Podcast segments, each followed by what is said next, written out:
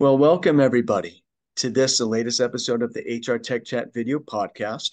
And with me today, I have a very, very interesting guest, and we have a super interesting topic uh, the long tail of talent.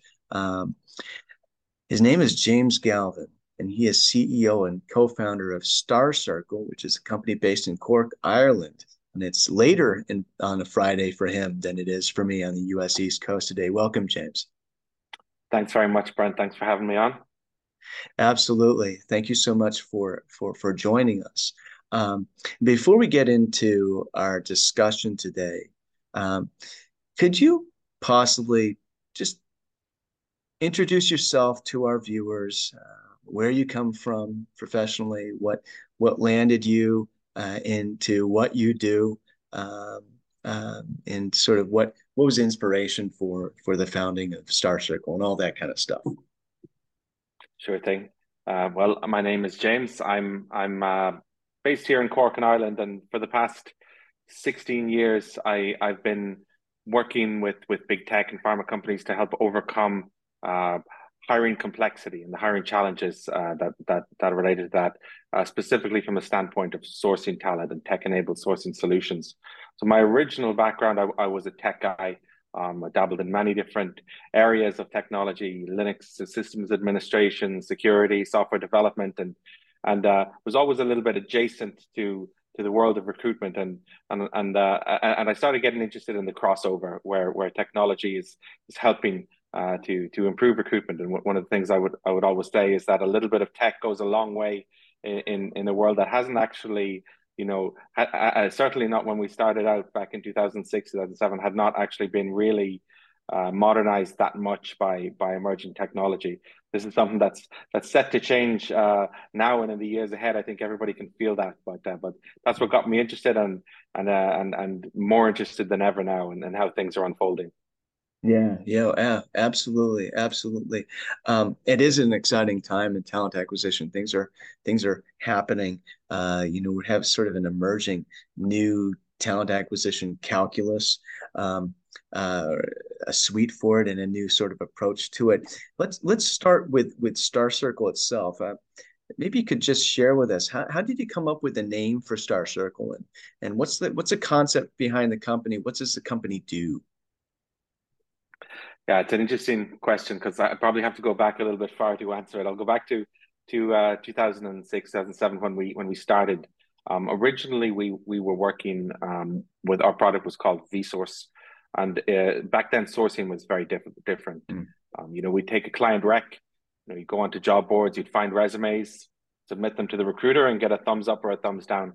It was it was very straightforward in many ways, and and the skill was involved in the skill involves around finding the candidate, you know, using mm. Boolean strings that were seen as some kind of arcane art. And, and uh, you know, back then the, the, the name vSource, people used to ask even what, what, what vSource was about. Why was it called that? And you know, some people would say, is it, is it virtual, speaking to the kind of tech uh, cloud-based nature of what we were doing? Or is it, you know, is the V for Vietnam based on, you know, we had a large research team out there. Uh, and I used to say that actually V was represented the funnel uh, presented the oh. sourcing funnel because we were all about everything we did was about about that funnel, you know, and uh, and we t- we talk about funnel metrics all the time and the volume and the ratio between the different stages of the hiring funnel and everything. You know, our, our north star was really about about getting getting the more into the top of the funnel and the top stages of the funnel, getting things moving there. But over the years, you know, sourcing changed a lot, and uh, it was no longer this simple transactional activity where you can just get a rec and go out there. And um, when companies started to think more about about the longer term needs of the organization and being being a bit more proactive. Uh, and if you're dealing with challenging, highly competitive markets like we've seen for the past number of years, where talent is, is really scarce, uh, you using the traditional approach, you'd burn through the talent pool very quickly, mm-hmm. and, and, you find yourself with with with nobody left out there to hire. Um, so so we started to work with our clients on, on a slightly more dynamic approach to take, you know, to iterate beyond beyond that, um, take a broader perspective, uh, going beyond the original talent pool to see well where can we can where we can expand out to, um, mm. going beyond the job description, challenging a lot of the parameters that would be in there, finding where the bottlenecks are, and and our value proposition shifted a little bit. It was no longer just getting the candidates. It was about this this process of of uh, you know drying up the talent pool that that's there based on your current viewpoint, and then figuring out how to go beyond that uh, to to unlock another broader talent pool. And this continuous process of going broader, but uh, but our clients didn't really didn't that that's what that's not where they saw us fitting in. You know, mm. we we were we were the kind of the data guys. We go out and we get the candidates, and and yeah. um, and so we did this kind of like in a covert manner. Um, so this is why we we, we had to uh, rebrand, and um, and we, we kind of this is where Starcircle emerged from. Okay, interesting, interesting. Okay, that that's very interesting, and I know we're going to talk about this. As viewers know, we we always have conversations with our guests before they're actually guests on the podcast, and we've we've had some very interesting conversations, James. And I know that we're going to get to, you know, how how he can think about recruiting as sales and also not think about it as sales. Um, but but one of the things that strikes me there, what you what you described is, you know, is having that sort of that it's a there's the the the analogy in sales or the the the parallel in sales is you know having your leads your leads dry up right? You, you don't want that to happen. You need just like you need new customer leads you need uh, new candidate leads you need to keep that pipeline stuffed. So maybe that's a good segue actually into what long tail what is meant by the uh, the concept of uh, long tail talent? Um, uh, what should hiring organizations do to get better at finding it? Yeah, well, the traditional approach, you have your job rec, you go out there, uh, post it on the website, advertise in a job board, maybe get some referrals from your staff and, you know, plug in a search into LinkedIn and see what comes back. Uh, and, you know, there's a few things beyond that, but, but uh, you, you'll quickly get the low hanging fruit. You'll quickly get, you know, 80% of, of the talent pool, perhaps in some cases, uh, that, that, uh, that's easy to come by. Um, part of the challenge is that everybody else can find that too. It's it's well represented. You know, your your your profiles are full of keywords, or you're actively looking, or whatever it might be. Um, and and what are you going to do with the other twenty percent, uh, and how are you going to tap into that? It's a much uh, very different process. It's it's it's a different approach. These ultra passive candidates, you know, not only you have to search for them differently, but you have to treat them differently. To engage with them differently, and uh, and and uh, it, it, really requires a different mindset. And and uh, a lot of the time uh, you know people think it's just about finding you know I, I, want I want to find candidates that aren't on LinkedIn. You know they might very well be on LinkedIn. They're just not showing up in your searches because they're not they're not stuffed with keywords. Uh, or, the, or or they might be showing up in your searches and you're skipping over them for one reason or another. So so that you know the, the we, we've we've been helping companies to kind of take a step backwards a bit and, and in every case find you know so what what is it that you're uncovering the candidates that that you're finding and able to engage with and able to entice through the process uh, and and then where is the portion uh, of the talent pool that that is not? Either they're not being found they're not being engaged or they're not participating in the process. So this this turns out to be kind of a a, a complex uh, situation where there's many different factors at play uh, and and and you know we, we work with our clients to help explore that uh, and, and mm. it could be something you know it could be your candidate experience you know candidates are falling through the cracks and they're not moving uh, in, into the interview process because you, you know they have to they have to fill out a big long form on the website or it could be that the job description itself is is not optimal and so there's mm. so so there's a much different process applied to to getting that that final 20% of the talent pool uh, than there would be in the initial low hanging fruit yeah, interesting, interesting. You know, one of the things that struck me there is, so first of all, you're absolutely right. You don't want to be finding the exact same people that everyone else is finding because then you're, then the the competition is fierce and it may not even be the best people. Um, I'm sure there are several good people in those pools, but but but you know, obviously many that aren't necessarily. So you want to find that sort of top talent. We hear this term passive talent, um, which is I think is probably fits into this equation a bit. Um, but for reaching those other people, one of the that 20% I think that you mentioned, one thing that you've said uh, that really that that made me think is, you know, going it well, just just the totality of what you shared right there uh, made me think, you know, this is this is almost thinking about about talent acquisition in in, uh, in the opposite direction in reverse, uh, which may not, which may actually be the proper direction to think about it, or or is there any one direction to think about talent acquisition, or looking at it sort of holistically? We're we're talking about what you're describing is is is um, is sort of uh, consulting with with your customers to really help them focus on on the sourcing part of it first, or or very very squarely on that, as opposed to maybe some other pieces of the puzzle. Yeah, that's right. It's it's um it's firstly kind of overcoming this idea that that that recruitment is just an add-on to HR and sourcing is just an add-on tacked on to recruitment and it's a low value feeder for the recruitment team. So so I think we're well beyond that now. Sourcing is not this function that just feeds into recruitment teams and and you see at uh at a lot of tech companies in the US, for example, where the sourcers are, you know, really senior people or very tech savvy data analysts almost, and it's something we're not seeing in Europe uh, uh, to the same extent. But I think it'll come. Uh, it'll come around.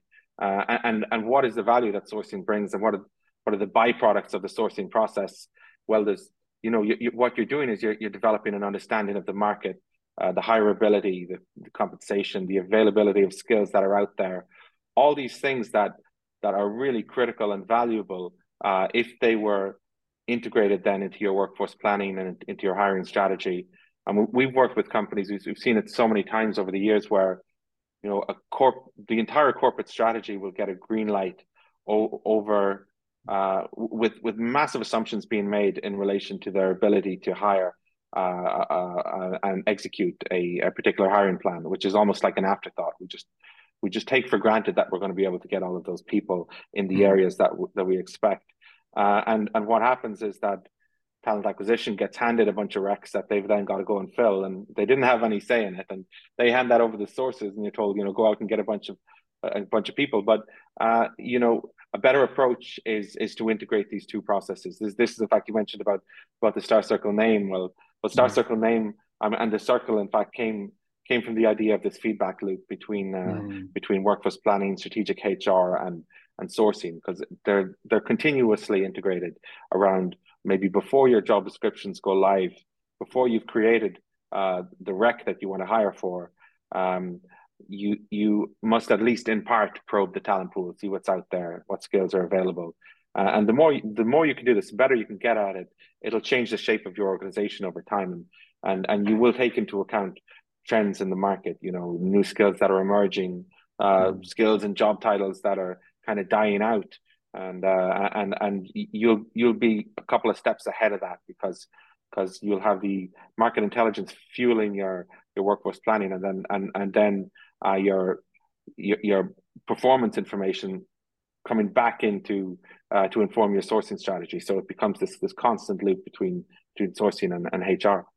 Yeah, yeah, oh, it's it's absolutely fascinating. And uh, one thing that I'm kind of hearing you say is that you know, or I'm inferring, I guess, is that sourcing isn't isn't transactional. It's a much bigger thing than that, um, and also that that uh, that, that, that, there's really a new talent acquisition process emerging. Uh, you know, and just if I may pontificate for a moment here um, from my perch here, you know, honestly, the technology for talent acquisition uh, has sort of limited or been a limiting factor on how we can kind of approach talent acquisition for a long time because it was developed in terms of uh, sort of this siloed approach. So there was there were sourcing solutions. I, by the way, I, I recall those bad old days where you know the the lost art of Boolean logic. You know, and you're and, and there there were trainers, you know, 15, 20 years ago who who were you know that was their whole thing was showing people how to be as adept at that, proficient as that as possible to find to source the right candidates. And we're well beyond that. Um, but you know, we have we've had this sort of we had this sort of very sort of uh, very clean buckets in talent acquisition. You have your ATS, you have um, you know your maybe your onboarding technology, you have your you know you have that maybe that uh, in uh, outbound recruiting uh, module or whatever and and whatnot. And it's kind of just been a limiting factor. But we're kind of we're moving away from that uh absolutely and um but let's let's uh all all roads lead to ai these days right especially in talent acquisition you can't talk about talent acquisition with ai we see a lot of ai uh, predicated solutions out there. Um, and, and there's definitely a place for AI in this space, but but where do where do a lot of these solutions kind of get it wrong? Because we we talked about that, and I really want our viewers to to kind of hear this piece of it because it's absolutely um, um, um essential. Yeah, like yourself, I'm I'm very excited by the developments that AI are bringing and and the things that we we can do now and we'll be able to do more of in the future. They definitely add a lot, but um, but I'm also concerned by you know the the, the understanding that's there and, and the lack of understanding around how, how AI is going to fit in to talent acquisition. Um, and one thing's for sure is it's not going to do your work for you. And Anybody mm-hmm. who's used ChatGPT, for example, knows how fantastic it can be, uh, how useful it can be. It's it's really great in certain use cases, but a huge part of the value that you get from ChatGPT, for example, is is provided by the person who's sitting there doing the prompting, tweaking the prompt, you know, typing the same message 15 different ways to, to get the result that that they want from ChatGPT. So there's a lot of work uh, by by the expert, by the human uh, um, uh, to to to manage these processes and and uh, an AI is not a silver bullet uh, that that companies can sit back and rely on. It's it's still going to need that expertise. Um, so the real secret sauce, I think, is understanding where the human expertise and where the AI can can splice together and intertwine to for the best results. Um, so so one of the problems around searching and sourcing for candidates is that AI still well as you would expect, it, it gives you what you ask it for. Um, mm. So if you're going and asking, you know, I want I want this, you've got very specific job title, job requirements, job rec. Um, it'll give you back results that that meet that, and uh, and if if you want something different, you're going to have to ask it for something different. So you so you're back at square one where where uh, you're, you're continuously tweaking and and and adapting your prompt and and, and that's the only way to do it correctly because if if it give if it starts giving you results that don't match uh, your your your your question, then you're going to tell it that it's it's broken. Um, but if yeah. you give it, you know, if it's giving you back results that do ask uh, that do fit what you're asking, then it's done what it's supposed to do. But it, it hasn't provided value beyond that low hanging mm. fruit we talked about earlier. It's not tapping into the long tail. It's not it's not finding candidates that are a little bit outside the bullseye. And a lot of the systems now, the the AI hiring tools are heavily dependent on the keywords that you put in, and and people that that don't explicitly display those keywords, you know, in their profiles. Um, and we're talking about passive candidates, particular. I mean, mm. active candidates who have a full resume, no problem. Uh, but if you're talking about passive candidates who who don't stuff their profile or on LinkedIn or who, who, yeah. who are maybe even on a different website where, where where where they haven't listed all their skills, they just they just won't show up and uh, and and and the AI can only do so much. Yeah, yeah, yeah. It, that's so important. You, are really hitting on something that we have sort of our archetype of of uh, as a hire. I'm using the royal we. You know, as a hiring organization, you have your archetype of who you think is the is the the the great fit for this new open role in space is often sort of uh, uh, based on based on an incumbent or maybe someone who just left, right? And and that it's understandable that you would that that a hiring organization would think that way, but but but it is limiting in terms of in terms of how the organization might develop in the future and it's and it's in in there's sort of there's a humility in being the hiring organization in terms of saying okay I don't know. Maybe I don't know who the next person I need is to fill this role. Maybe do I need this role? Maybe do. That's absolutely correct. You may very well, but maybe I need some other role that I don't know about yet. Now we're getting a little bit outside of the scope of this conversation, but at the same time, it's just this idea that that, and I think that's actually a little bit. I don't know if I'm using the word ironic correctly here, but let's just say it right. You know, because there by exercising some humility in the use of AI, we're actually it's not it's you're actually helping to increase the potential um, the potential uh, um, uh, impact positive impact of the of the AI, and that that's a lot of things that those AI solutions they just kind of take they take in and learn what the using organization is telling them, and the using organization that that's that's man, that's a huge false postulate just to, to assume that the hiring organization using the AI has a good handle on what they need. That's right. Yeah, and we've seen this before as well with with some AI um, and uh, high profile cases whereby the, the the AI in hiring had exacerbated biases that already existed in the organization. Um, I mean, a lot of people say, you know, AI and um, you know, kind of more data driven um, talent acquisition is a really good thing, and and it is great to have you know the objective uh, metrics and the data driven approach. But but one of the things with AI and machine learning is is is if you don't know, you know, a lot of time it's kind of a bit of a black black box, and you don't know what it's making decisions on, and it, it can it can pose a, a danger uh, and and definitely uh, replicate uh, some biases that might might be existing in the organization. And yeah. um, you know, the idea of of I mean, particularly we, we, we see a lot of companies who where, whereby diversity uh, is high on the agenda and they're looking to get people, you know, from different backgrounds in. But but um, as you mentioned, they're working off job descriptions that have been copy pasted for the last ten years, uh, and and um, mm. it, it, it, doesn't really add up. Um, if if you're you, you say you're out to to hire people that are different, but but your entire recruitment process is, is geared towards hiring people that that match your particular uh, archetype. So uh, so so the, the solution is is uh, is to, is to go broader, um, is to um, reduce maybe the the certainty and and and uh, expand your search as much as you reasonably can. Now, if you're if you're hiring you know, in in in certain environments in in lab or medical device or something like that, you you you you need certain qualifications absolutely, but um, you really have to challenge yourself and and see where certain parameters can be relaxed, where we can take a uh, a broader approach, and you know, I, I see programs like these extended internship programs that that might last for for a year or or or uh, uh, where you can really give uh, passive candidates uh, a chance, even if they don't tick all the boxes up front, but but they but they may have the ability to perform in the role, or the role itself might might evolve or might tweak slightly. So the first step, anyway, is always to start with a good understanding of what's out there in the market, um, mm-hmm. and and continuously uh, validate and and refresh the the job descriptions that that you're working on. Yeah, I think you bring up and this is something that we wanted to talk a little bit about but you bring up a, a, a point that this is you know a lot of the solutions out there they and, and rightly so um, or no they or you know they're they're responding to a to a demand.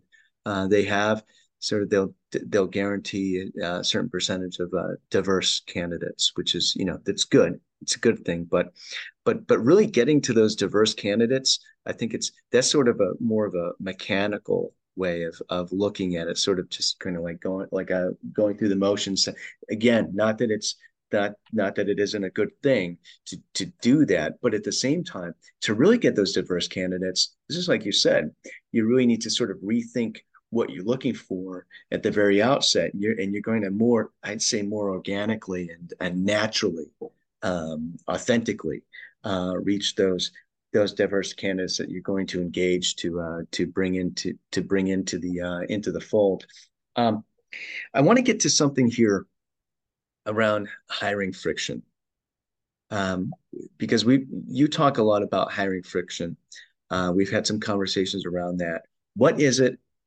How much of it should we eliminate? How much should we retain? Uh, what is the goal here uh, with with hiring friction? Uh, am I even right uh, asking the right questions here?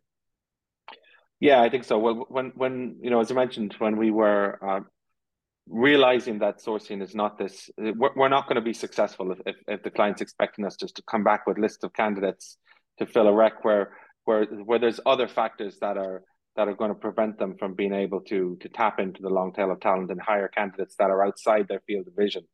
So we started to explore well, what are all those other factors? That are going to affect and influence your ability to be successful in hiring. And, uh, and, and, we work with some fantastic analysts over the last 18 months uh, to develop uh, this, this model for what we call hiring friction.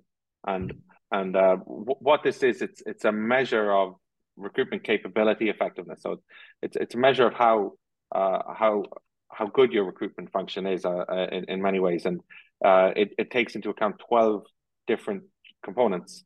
So this is starting from from something like your your demand alignment, mm. how well aligned your recruitment team is with with uh, the business and the, the long term needs of the organization through things like talent market understanding, how well you understand actually what what's out there in the market, you know, the compensation, the skills and and and your position in the market, your your employer brand and and how much how much uh, uh clout and, and, and ability you, you have to actually get the attention of passive talent that are out there, all the way through things like um, you know, your candidate experience, your technology enablement and mm. um and and the availability of data and the data integrity every single one of these things affects your your ability to hire.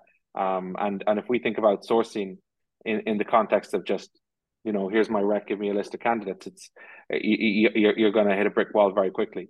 Um, mm. But if we start seeing it as as a web of integrated components that that can be gradually improved and developed over a longer period of time, um, then then it's a game changer.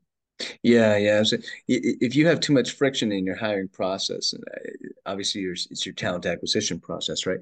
It, you're that's going to dissuade, or that, that's going to that's it's. Let me put it this way: it's it's challenging enough to find and engage that long tail talent, um, and to get them because they're not necessarily looking. Maybe they're looking, but they're not necessarily right. To get them mm-hmm. engaged and maybe sort of moving this it's like getting a like a like a shy cat to come to you right yeah anything happens um they're going to be you know shooting off there there's going to be you know you know abandonment um of the process um candidate abandonment and so to to get rid of that that uh that that friction uh you're you're you're maximizing the potential for those folks to actually stay in the fold to remain in the fold so that you can actually tap them uh, for when you need them um, and bring them into the process. Yeah oh absolutely. It's a huge huge deal. Um, we alluded to this earlier and i want to get back to it here. Obviously there's a and i think ultimately this is a mm, from my perspective or from where i sit it seems like a good thing. Um, there's more and more of a sales mindset being uh, being applied to talent acquisition, and and and it seems to me to be a good thing because um, because there's a lot more sort of um, uh, there's more there's more uh, it's it's it's what's a word? It's a more it's a more solid process in sales. Like they're really paying attention to okay, who are the leads? All right, where are they in the process? Is it warm lead? Is it cold lead? You know, is it lead generation? All this kind of stuff. Like they're they're really focused on that, and that's good because they would get res- it's it's uh it's a sort of a precursor to getting better results. Um, and and I think that talent acquisition can benefit from that sort of attitude, but at the same time we talked about this and it's really important you know why is it deeply flawed to think of talent acquisition as a sales funnel yeah yeah yeah well you're dead right that there's i mean when we saw the sales and marketing language creeping into talent acquisition i mean well even the even the term talent acquisition itself only really emerged over the last 10 years and just came everywhere um it, it it was a really good thing. Um, there's a lot of great stuff that came out. Um, you think about the long term a little bit more uh, in in certain ways around your uh, your your forecasting and and your metrics and uh, and all of that. But but there's a lot of of issues. I mean, firstly, the, the concept of the funnel itself.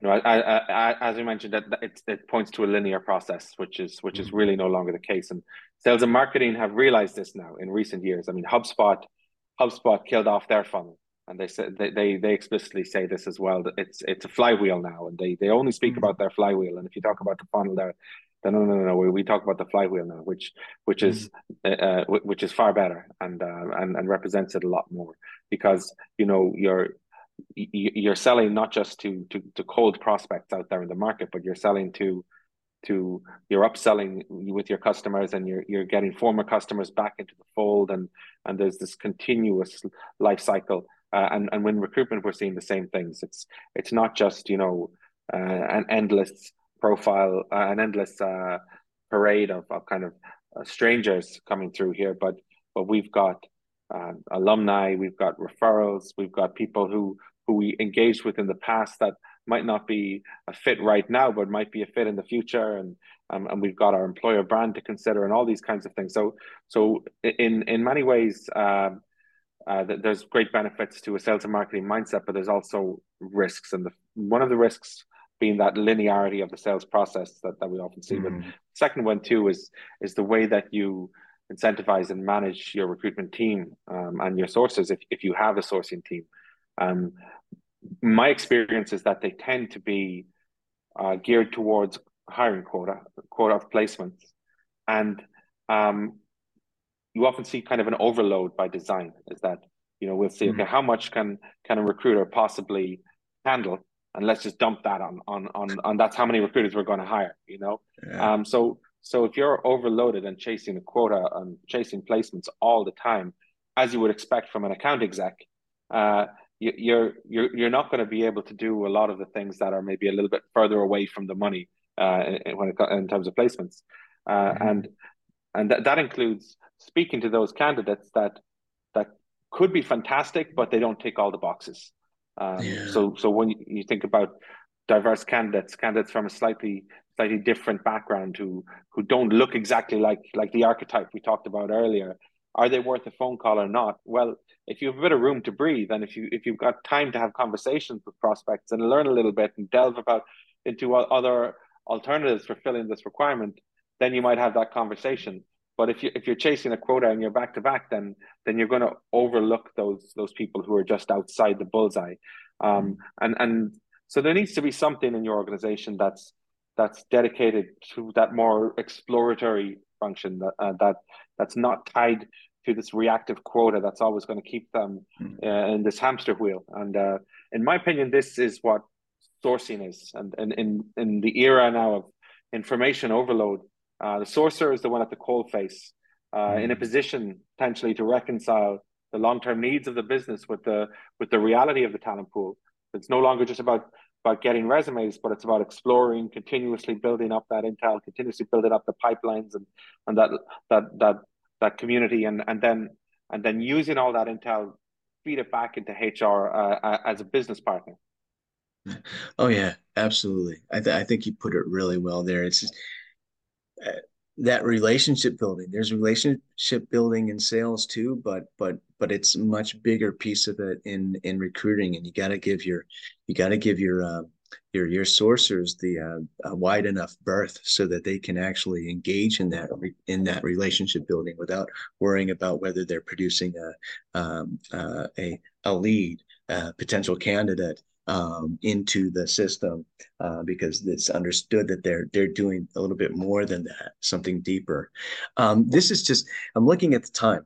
Um, this this is just time goes flies by when, when we're having a good conversation, talking about interesting things. I mean, this has just been absolutely phenomenal, James. Um, thank you so much for for being a, uh, a guest of ours here. Uh, this is really important stuff. Anybody who's involved in talent acquisition, um, uh, you're out there, make sure that you're thinking about this in a different way. There are new ways to think about it, and you can be much more strategic and, uh, and effective and, and achieve the results you want. Thank you so much, James.